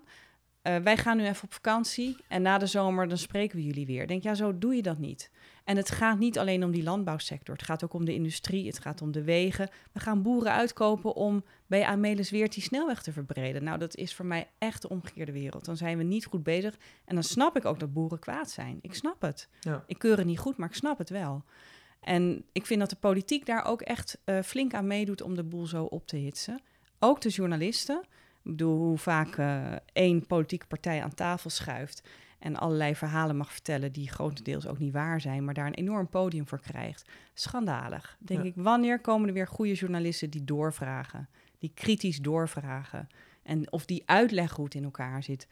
Nou ja, dat, daar verbaas ja, want ik als me het over. Goed, als het goed verteld uh, was, dan hadden jullie er ook als herenboeren wellicht voordeel van kunnen hebben, kan ik me voorstellen. Terwijl het nu ook, de polarisatie zo groot wordt dat jullie er alleen maar last van uh, hebben. Nou, ik weet niet of we er last van krijgen of hebben. Nou, met, met, in, in, in gesprek met boeren wel. Ja, nou, weet je, ik merk, um, Herenboeren Nederland heeft in het begin van de stikstofdiscussie zich eigenlijk heel erg stilgehouden. Was ik het in het begin niet zo mee eens, als ik eerlijk ben. Ik dacht, nou, nu moeten we van ons laten horen ja, dat wij een antwoord tegenwaard, hebben. Ja. Maar ik snap het eigenlijk wel, want de Herenboeren Nederland zei ook, wij willen niet de boeren tegen ons opzetten. En daar heb ik eigenlijk nu steeds meer begrip voor gekregen, moet ik uh, zeker eerlijk toegeven. En um, kijk, als ik met zo'n boer aan tafel zit in de Ooipolder, dan is er geen polarisatie. Dan zijn we met elkaar in gesprek. En dan vraag ik van, hoe kijkt u dan naar herenboeren? En wat vindt u dan van de communicatie? Of uh, hoe zouden we het anders kunnen doen? En, en dan voel ik dat er wederzijds respect is. En dat die man ons ook een stuk land gunt ja, ja. om met ons project van start te gaan. Want hij vindt het eigenlijk heel erg mooi. Ja. Ik bedoel, hij gaat geen land afstaan, want hij is nog uh, zelf aan het boeren. Dus uh, door bij elkaar aan tafel te zitten en met elkaar open het gesprek in te gaan zonder oordeel, krijg je toch, ja, klinkt misschien heel begrip soft, je, meer begrip of ja. je snapt elkaar. Um, en ik denk dat je daardoor ook meer elkaar iets gaat gunnen of zo voor de toekomst. Ja, dus. Maar nogmaals, die rol van de supermarkten, die is heel belangrijk, die moeten om. En wij als consument, wij moeten ook echt ja, anders gaan uh, consumeren. Wat, wat kunnen we nu al doen? Nou, koop biologisch, um, koop gezonde producten, koop zoveel mogelijk onbewerkte producten. Dat is ook nog veel beter voor je lijf. Uh, als je het even kan betalen, ga naar een biologische supermarkt. Uh, of koop bij die duurzame landbouwinitiatieven in de buurt. Weet je, yes. Bij de Warmoes, historische tuin. Nou, daar heb ik vorige week pruimen gekocht. Fantastisch. Tuin uit de lijsterbes hebben wij een uh, ja, pakket nou, van. Nou, uh, bijvoorbeeld, ja, ja. Boer Siem, uh, Landgoed Grootstal. Ja. Er zijn zoveel initiatieven. Dat is echt. Uh, dus je kunt heel veel voedsel van dichtbij al halen, wat op een gezonde manier is geproduceerd en waarmee je ook die boer dan nog steunt in je eigen omgeving. Ja, grip op je eten, ja. uh, las ik ergens. Ja. Vond, vond ik wel een mooie. Ja. Weten wat er op je bord ligt. Ja, eigenlijk. Precies. Ja. ja, heel veel mensen weten toch niet meer waar een eten vandaan komt. Of nou, kleine kinderen. Ja, ik weet niet of dat klopt, maar je leest altijd dat kinderen denken dat ja, jij hebt kinderen. Een pak melk ja. uit de supermarkt. Ja, komt, precies. Niet van een koe. Ja. Dus uh, door dat soort initiatieven en door je groenten daar op te halen of je eten. Um, of door mee te werken op een stuk landbouwgrond uh, van Herenboeren of welk initiatief dan ook, krijg je natuurlijk meer feeling. En dan zie je ook hoe moeilijk het is om die worteltjes goed uit de grond te halen. Dat het niet wordt opgevreten of niet wordt verdroogd of niet verzuipt door een overvloedige regenval, uh, ja. regenbui. Dus, uh, hey, maar, maar we zijn vijf jaar verder. W- w- wat zien we dan? Wellicht uh, op, uh, wat zei je, Park, Park Lingezegen? Ja. W- wat staat daar dan? Dan is daar, de, dan is daar het groeimodel uh, zeg maar uitgegroeid. Dus dan hebben we daar uh, de hoeveelheid land die we willen hebben. En dan zie je daar een uh, bloeiend, letterlijk en figuurlijk uh, bedrijf, uh, bloeiende boerderij, waar dus al dat eten wordt verbouwd voor die tweehonderd huishoudens. En dat zijn dan niet alleen mensen uit Nijmegen. Hè. We hebben tot nog toe heel erg op Nijmegen gefocust. Maar als we daar landen met onze boerderij, ja. dan zoeken we natuurlijk ook mensen in Els en in Arnhem en uh, Bemmel en Uh, Uh, gemeente Lingewaard en alles. Dus die kunnen zich dan ook van harte aansluiten natuurlijk. Dus voor die tweehonderd huishoudens wordt daar dan goed voedsel geproduceerd. Lopen varkentjes rond, lopen kippen rond. Die, uh, die lopen onder de fruitbomen om de grond daar ook los te houden door uh, daar in de grond te vroeten en te pikken. Maar dan hebben we nog twee herenboerderijen in, aan de andere kanten van Nijmegen. Dus dan uh, gaan we zeshonderd huishoudens van voedsel voorzien. Mooi vooruitzicht. Ja. Laten we het hopen. Hey, operatie Steenbreek, dan zit je bij de Bastij en dan krijg je betaald. Dit is herenboeren, krijg je daar dan voor betaald? Nee. Dit is gewoon liefdewerk, oud papier. Ja, ja, ja, maar wel, uh, ja, nou ja. Ja, dit is uh, liefdewerk, vrijwilligerswerk. Ja, en ik moet eerlijk zeggen, daar zit soms best heel veel tijd in. Dus ja. het is zo ook een beetje schipperen met, uh, oh ja, ik moet ook mijn omzet halen. En, uh, maar ja, dit, dit past heel erg bij mij. Ik hou heel erg van dit project. Ik hou van mijn bestuursleden. We hebben echt super mooi bestuur. Um, het, moet ik, gewoon, het moet er gewoon komen. Het moet er komen, ja. En ik heb ook echt wel eens een dip gehad, omdat die zoektocht naar locatie toch langer duurt. Dus uh, nou, ik heb ook wel een beetje mijn dipjes gehad. Maar als, ik dan weer, als we dan weer een goede vergadering hadden, waar toch weer perspectieven werden geschetst of nieuwe ontwikkelingen werden medegedeeld, ja, dan krijg je weer goede energie uh, en je sleept elkaar ook door die dips heen. En het is gewoon heel gaaf. Kijk, ik ben eigenlijk heel erg activistisch en ik ben eigenlijk tegen heel veel dingen. Maar ik heb ook wel door dat door overal tegen te zijn, kom je er niet, hè? Kom je niet je kunt beter, dat is ook zo'n spreuk van de Vara, geloof ik, hè? Niet tegen, maar voor of zoiets. Of B N N, weet ik, B N N Vara. Oh, dan, nou, wil ik eigenlijk helemaal niet noemen, maar goed. Maar dat, weet je, ik mopper eigenlijk ontzettend op van alles wat er mis is. En ik ben tegen heel veel politici en, en beleidsdingen en whatever. Maar daarmee red je ook de wereld niet. Dus ik dacht, ik kan beter werken aan projecten waar ik voor ben, waar ik achter sta, waar ik mijn hart en ziel in kan leggen. Waarbij ik het gevoel heb dat ik ook een beetje, ja, al is het minuscuul, maar waarbij ik bijdraag aan iets positiefs. En dat doe ik met Steenbreek, doe ik met de Herenboeren. Met Van Tuin tot Bord hoop ik straks. Uh, met een netwerk uh, van voedsel, uh, burger en boeren op te zetten. Ja, want die thema's van je, duurzame landbouw, biodiversiteit, klima- klimaatadaptatie. Je bent hier communicatiewetenschap gaan doen. Ja. Um, dat was het volgens mij niet helemaal, las ik ergens. Hè? Oh, oké. Okay. Ja. Ja. Toch? Heb ik dat gezegd? Ja, dat Zeker. klopt, klopt. Ja, ja, ja. uh, toen ben je derde wereldstudies gaan doen. Ja, ben ik erbij gaan doen. Ja. Precies. En hoe ben je dan een beetje in dit wereldje terechtgekomen? Want d- d- d- dat dit je thema's zijn. Wist je dat ook al op je twintigste, tweeëntwintigste? Nou, ik wist al wel dat, ik, uh, dat rechtvaardigheid voor mij heel belangrijk is. Dat uh, ik... Ja, ik streef een rechtvaardige wereld na. Dus zowel voor mensen als voor dieren. En toen hield ik me hè, vanwege derde wereldstudies ook veel meer bezig met uh, de ongelijkheid in de wereld. Hè. Ja, de derde wereld, dat is nu echt een hele achterhaalde term. Maar ja. Zo spraken we daar toen nog over. Um, en ik wilde altijd actief worden binnen ontwikkelingssamenwerking. HIVOS was altijd de partij waar ik wilde werken. Uh, ik heb mijn stage in Chili gedaan bij boerinnen. Uh, daar deden we participatief onderzoek, zoals dat heet. Dus we werkten mee op het land en ja. we sliepen daar. Nou ja, je mocht uiteindelijk nooit zoveel doen, maar je werd ontzettend in de watten gelegd. Um, en ik heb vrijwilligerswerk bij de Fair Trade Shop gedaan. Dat zat toen nog in de Bloemerstraat, later in de Ziegerstraat. En nu zit het in de Mariekestraat. Dat heet nu waar, uh, ja, de Waarwinkel, ja. ja. En na mijn studie ben ik op het hoofdkantoor gaan werken. En um, heb ik verschillende dingen gedaan, maar uiteindelijk als productmanager food. Dus ik heb levensmiddelen ontwikkeld. Dus ik heb eigenlijk al van jongs af aan iets met voedsel gehad. En dat ik ook al, ook omdat ik al van jongs af aan vegetarisch ben gaan eten. Dus dan las ik altijd al op de etiketten of er dierlijke vetten in zaten, want dan wilde ik het niet. Koekjes met dierlijke vetten. Um, maar toen verbaas ik me altijd al over, hè, er zitten toch allemaal van de rare dingen in, hè? Van die E-nummers en uh, suikers en uh, vetten en weet ik veel wat allemaal. Dus ik was daar toen eigenlijk al een beetje mee bezig.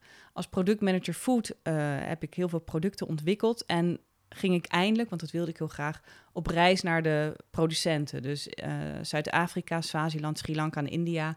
Daar zaten producentengroepen die in mijn pakket zaten. Mm. Um, en ik, maar ik stelde me ook wel de vraag, waarom halen wij die producten van zo ver? Weet je, dat we koffie van ver halen, dat snap ik, want dat verbouwen we hier niet. Maar een tomatenchutney uit Swaziland, nou, daar, pff, dat, dat wrong al een beetje bij mij. En ik weet o- nog dat we uh, in Swaziland gingen we, reden we richting de, mo- de grens van Mozambique. En toen klampte een boer mij, uh, zich aan mij vast. Kun je alsjeblieft mijn tomaten kopen? En toen dacht ik, nee, tuurlijk niet. Want uh, verkoop ze zelf hier op je eigen lokale markt, weet je. Dus dat gesleep van die producten, dat, dat hield mij ook wel bezig in die tijd. Mm. Ik heb ook toen wel gepleit, en dat is er ook doorheen gekomen, dat er binnen elke productgroep in ieder geval één biologisch product kwam. Dus wijn, koffie, thee, chocola. Uh, dus uh, mijn collega productmanager ging daarin mee. Dus dat heb ik daar wel gere- gerealiseerd. En ik heb ook wel gekikt op de omzetten die, die we maakten. Want hè, de omzetten waren niet voor de aandeelhouders, maar voor de producenten. Ja. Dus dat vond ik fantastisch. Dat, dat concept van eerlijke handel en uh, geen hulp, maar handel. Daar stond ik nou tweehonderd procent achter. En nog. Alleen ben ik nu wel veel kritischer geworden op wat moeten we, wat ja, is het nodig dat we al die dingen van ver halen. We moeten, kijk, wij verpesten ook vaak de lokale markt met onze export. Ja. Moeten we niet veel meer zorgen dat die lokale markt zich daar goed kan ontwikkelen. En nogmaals, dat wij koffie en cacao importeren vind ik uh, helemaal prima. Maar laten we alsjeblieft geen aardbeien rond de kerst uh, vanuit Zuid-Afrika hier naartoe halen. Dat vind ik echt, uh, ja. nou ja, dat vind ik onzin. Maar goed, na Fairtrade ben ik uh, als trainer gaan werken, heel erg in het sociale domein. Uh, was voor mij compleet nieuw. Het begrip P G B kende ik niet, persoonsgebonden budget. Dat ik altijd in een nieuwe wereld. Ja, was een nieuwe wereld, ja, ja. Maar ik miste de wereld van food. Dus toen ben ik bij Odin gaan werken op het hoofdkantoor. Estafette Odin, de groothandel in biologisch groente en fruit. En daar heb ik op de marketingafdeling gewerkt. Heb ik heel veel bioboeren geïnterviewd. Vond ik erg leuk, erg, ja. Weet je, als je gewoon met mensen praat die hun vak kennen. He, ambachtsmensen, of het nou een, een bioboer is of, een, of de boer uit de ooi die niet biologisch boert. Ja, ik hou van dat soort mensen. Dat geeft mij heel veel energie en inspiratie. Dus ik heb een jaar bij Odin gewerkt en toen ben ik helemaal voor mezelf uh, begonnen. Dus um, ja, en, toen en dit zo gaandeweg. Ja, precies. Ja, ja. Ik uh, heb je al een paar keer horen zeggen van tuin tot bord. Ja. Je bent, uh, je bent uh, voorzitter, zei je? Ja, sinds heel kort. Dat, dat is... is het, van tuin tot bord. Ja, ja, dat... Ik kan me er wel iets bij voorstellen. Ja? Maar, ja, okay. Maar dat is dan eigenlijk ook Herenboeren is ook bijna van tuin tot bord, maar dit ja. is toch iets anders, denk ik. Ja, nou ja, daar zitten raakvlakken. Het gaat ook wel weer over gezonde voeding en gezond voedsel. Maar Van Tuin tot Bord is een stichting, echt superleuk initiatief. Die hebben buurtmoestuinen in een aantal wijken in Nijmegen en buurtrestaurants. Dus er werken vrijwilligers in die buurtmoestuinen en met die groenten die daar worden gekweekt, groente en fruit, wordt dan uh, uh, één keer per week in verschillende wijkcentra gekookt. Dus de ene keer in het Willemskwartier, de andere keer in, uh, uh, hoe heet die wijk? Um, Grootstal. Ja. En dan is er nog een locatie bij Broerdijk. Um, en dan kun je aanschuiven. Broerdijk zit hier. Uh... Uh, nee, sorry. Um, oh jee. Ik bedoel de andere kant richting Dukenburg. Nou, ben Staddijk. Even de... Staddijk, yes. ja, ja. Thanks, dank je, ken je stad. Um, uh, en je kunt dan dus daar aanschuiven bij die uh, buurtrestaurants. En wow. dan krijg je voor, wat is het, zeven euro of zeven vijftig, ben me er niet op vast. Krijg je een drie gangen menu, vegetarisch, gezond gekookt. Met dus zoveel mogelijk groente en fruit uit de moestuin. Er moet soms wel iets worden bijgekocht. Maar dat is ontzettend leuk, want er schuiven allerlei mensen aan uit de wijk. Um, ik heb daar heel kort even in de moestuin meegewerkt, in het Willemskwartier en in de keuken meegewerkt. Vond ik ontzettend leuk om te doen. En ik ken Ellie, de oprichter van Van Tuin tot Bord. Zij zit ooit begonnen een aantal jaar terug. Want het is een Nijmeegse stichting. Ja, ja, ja, ja. En ik ben laatst met haar gaan eten bij, uh, um, uh, bij Grootstal, in de wijk Grootstal. En toen schoven er gewoon vier andere vrouwen aan die wij niet kenden. En heb je gewoon een hele leuke anderhalf uur zit je met elkaar te kletsen. En dan word je heerlijk bediend en dan krijg je lekker eten. En dan uh, daarna ga je naar huis. En, ja, maar wat, ja, gaat het ook om het eten? Wat, wat, ja, uh, nou het is heel erg een combinatie van uh, op een gezonde manier voedsel produceren. Dus ja. uh, ze zijn niet biologisch gecertificeerd, daar is te klein voor. Maar ze werken wel zeg maar volgens biologische richtlijnen. Uh, gezonde maaltijden maken en het, de sociale binding in een wijk. Dus dat er allerlei mensen uit de wijk aanschuiven en daarmee elkaar ook leren kennen. Ja, en ze doen ook hele leuke dingen met kinderen van school, weet je wel. Dat, er zijn helaas toch kinderen die niet altijd in aanraking komen met gezond voedsel en gezond eten.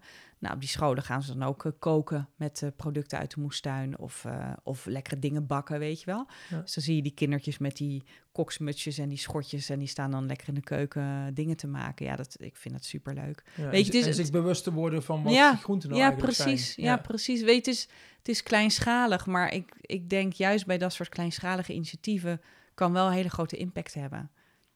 Toen ik daar in die keuken werkte, en dat heb ik echt maar een paar maanden gedaan, werkte er ook een jongen en die zei, dit is voor mij het moment van sociaal contact, weet je wel. Die was best wel eenzaam en alleen. Ja. En door met elkaar in die keuken te snijden en, en het eten te maken, dat is voor hem ook een soort uitje. En ja. dat uh, ja, zijn mooie dingen. Je hebt het over ze, maar het is dus we geworden. Ze doen dit. Uh, en jou oh ja, doen... sorry, daar moet ik nog even aan wennen. Ja, ik Want ben... sinds wanneer is dit dan? Dat nou, d- we hebben in de zomer hebben we pas alles uh, formeel uh, geregeld. Kijk, Van Tuin tot Bord bestaat al langer, maar nu is het dus een stichting geworden, dus moet een bestuur komen. Aha. Uh, dus Ellie had mij gevraagd en um, uh, nou, vond ik ook superleuk. Dus het bestuur is pas in juli opgericht, eind juli.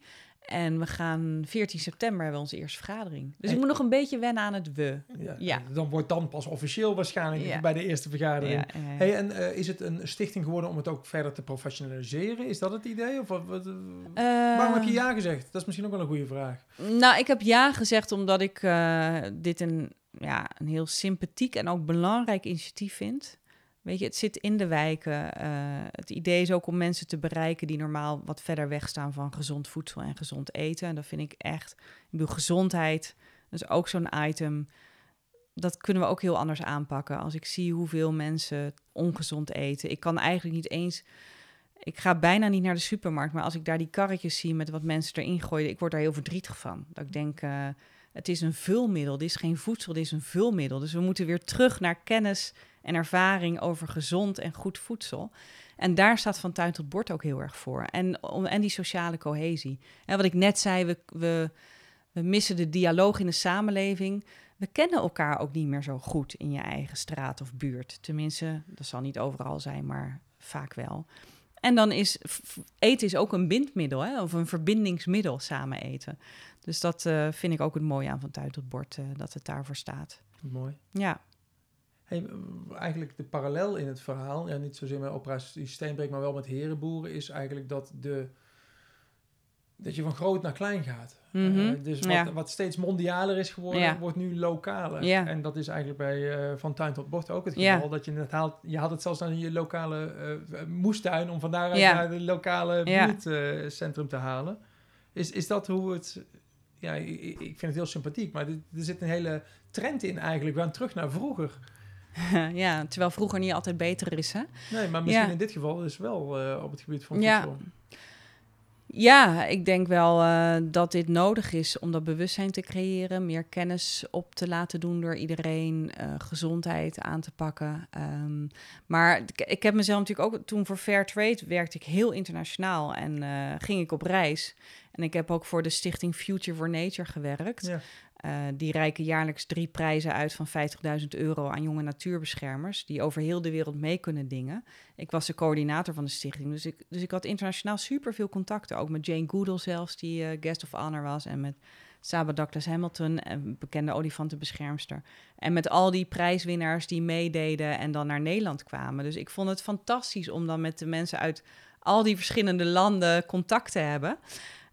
Um, Dus ik dacht ook ineens, hé, ik ga steeds uh, lokaler werken, weet je wel. En, en ik mis dat internationale ook wel. Want ja. ik vond het fantastisch om internationaal te werken. Maar ik denk dat mijn impact meer is als ik lokaal werk, zeg maar. En soms voelde ik bij dat internationale ook dat het zo ver weg is... Um, dat ik ook niet goed wist of het dan wel ja, goed ging... of dat, dat de impact was zoals ik het voor ogen had... En nu heb ik daar wat meer zicht op. Of, of kan ik me er sneller mee bemoeien, beter mee bemoeien. En loop je naar de Bottelstraat en zie je een mooie geveltuin. Ja, geeft ook wel voldoening. Dus. Ja. Maar, maar goed, ik zit wel een beetje op zo'n punt. Want het, het is wel grappig dat jij die trend signaleert van, van, uh, van hele global issues naar lokaal. Ja. Um, dat ik ook wel eens denk, oh ja, ik wil ook wel weer iets breder gaan werken. Hè? Misschien uh, nog iets meer buiten de stad, in de provincie of zo. Um, maar ik, ik, ja, vanuit de global issues denk ik wel dat we lokaal aan de slag moeten. Ja, maar je zou het tegelijkertijd kunnen zien als een druppel op de gloeiende plaat. Zeker, zo zie ik het ook wel eens. Daar word ik ook wel eens verdrietig van. Of hè, als ik een sombere bui heb, denk ik, ja, het heeft allemaal helemaal geen zin wat ik aan het doen ben. Ja. Net als met het, met het ontstenen uh, en vergroenen. Ik bedoel, wij zien heel veel tuinen groener worden... maar ik zie ook nog heel veel nieuwe stapels stenen liggen... van mensen die hun tuinen gaan volplempen met tegels. Dus ik denk, ja, druppel op een gloeiende plaat. Um, dus ik ben eigenlijk heel erg voor een tegeltax. Laten we het maar wat, uh, wat dwingender gaan, uh, gaan opleggen. Want we kunnen het niet... De gemeente kan dit soort problematiek, de provincie ook niet, landelijk ook niet... kan dit niet oplossen uh, vanuit overheidsinstanties. Daar zijn de burgers bij nodig. Ja. Um, Maar ik vind het altijd wel heel interessant om die, die globale of die, ja, die, die problemen op wereldniveau te vertalen naar... en wat kan ik daaraan doen? En wat kan ik daar in mijn eigen leefomgeving aan doen? Um, ja. Om niet al te somber te worden ook. Uh, ik las ja, een, ook dat. Ik las ook een tweet van je, uh, van een paar dagen geleden... dat je een rondje ging fietsen ja. in de Ooipolder... dat de oude Waal droog stond. Ja. We leven onderhand in een ja. rampgebied. Ja. Ik snapte wat je bedoelt, maar ja. ik, ik voelde ook wel je... je treurnis erover. Ja, want ik dacht, ja. Ja, als, je, als je er te veel in zit, dan word je heel depressief ook bijna. Ja, dus dat, ja. dat lijkt me best een moeilijke balans. Uh, voor nou ja, ik toe. heb daar het woord depressief, dat, dat ga ik niet op mezelf plakken, maar wel somberte, dat heb ik echt ja. zeker ervaren. En ja, grappig dat je die tweet hebt gelezen, want ik was die dag erna met die, die dag ervoor met die journalist op pad en mijn collega met die hittestress. En ik zei, we lopen in een rampgebied. Maar alles gaat gewoon door. Hè? Terrassen zitten vol. En, en dat, dat, ja, aan de ene kant wilde ik zeggen, dat moet ook. Maar soms denk ik, nee, dat moet helemaal niet. Wanneer worden we wakker? Wat moet er nog gebeuren om te realiseren dat het, wat mij betreft, vijf over twaalf is? Weet je, alle hens aan dek. Um, dus we moeten vooral op het terras blijven zitten en ijsjes eten en de leuke dingen doen. Maar we moeten ook aan de slag. Ja. En dat betekent dus uh, vergroenen. Hè, wat ik al eerder zei, elk seizoen dat we niet planten is een verloren seizoen. En dat is ook met de voedsel aan de slag op een gezonde manier. Uh, en um, ja, nou ja, somber, ik kan mijn sombere buien hebben. Maar ja, wat ik ook eerder zei, door aan projecten te werken die, die toch voor iets zijn of constructief zijn. En ik, ja, ik heb de mazzel dat ik met superleuke collega's werk. Zowel bij Herenboeren als bij Steenbreek als bij Van Tuin tot Bord. En superveel fijne mensen omheen heb die hier ook voor gaan en staan. Ja, dat helpt mij dan. Keep ja. it going. Yes. Dankjewel, fijn dat je er was. Uh, Dankjewel. Ja, het was uh, leuk, leuk om hier te zijn.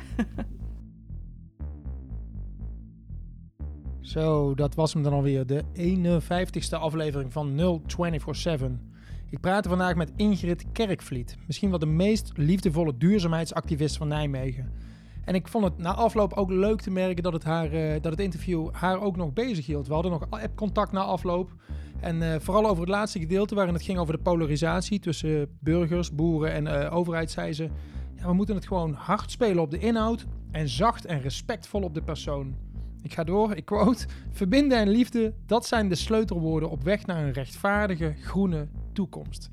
Kijk, dat zijn nog eens woorden. En die wilde ik toch nog graag even met jullie gedeeld hebben. Ingrid, dankjewel voor je tijd, voor je verhalen, voor al het werk wat je, wat je doet voor ons. Keep it going. We zijn gebaat bij mensen zoals jij. In het uh, interview verwees uh, Ingrid naar heel veel initiatieven, duurzame initiatieven in de omgeving. Ik heb, ze, ik heb er links van gemaakt. Die staan allemaal op nul twee vier zeven punt n l onder de aflevering van Ingrid. Ben je geïnteresseerd? Kijk dan verder. Op nul twee vier zeven punt n l vind je ook alle andere interviews die ik al gemaakt heb. De vijftig eerdere, jawel. Uh, nou ja, luister nog eens wat terug. Abonneer je. Spread the word. Heb je nog tips, opmerkingen? Laat het me weten via jorisapenstaartje nul twee vier zeven punt n l of via een van de socials, at podcast nul twee vier zeven. Vooral op Instagram, een beetje actief. Beste mensen, dit was het voor deze keer. Tot de volgende maar weer. Haaien!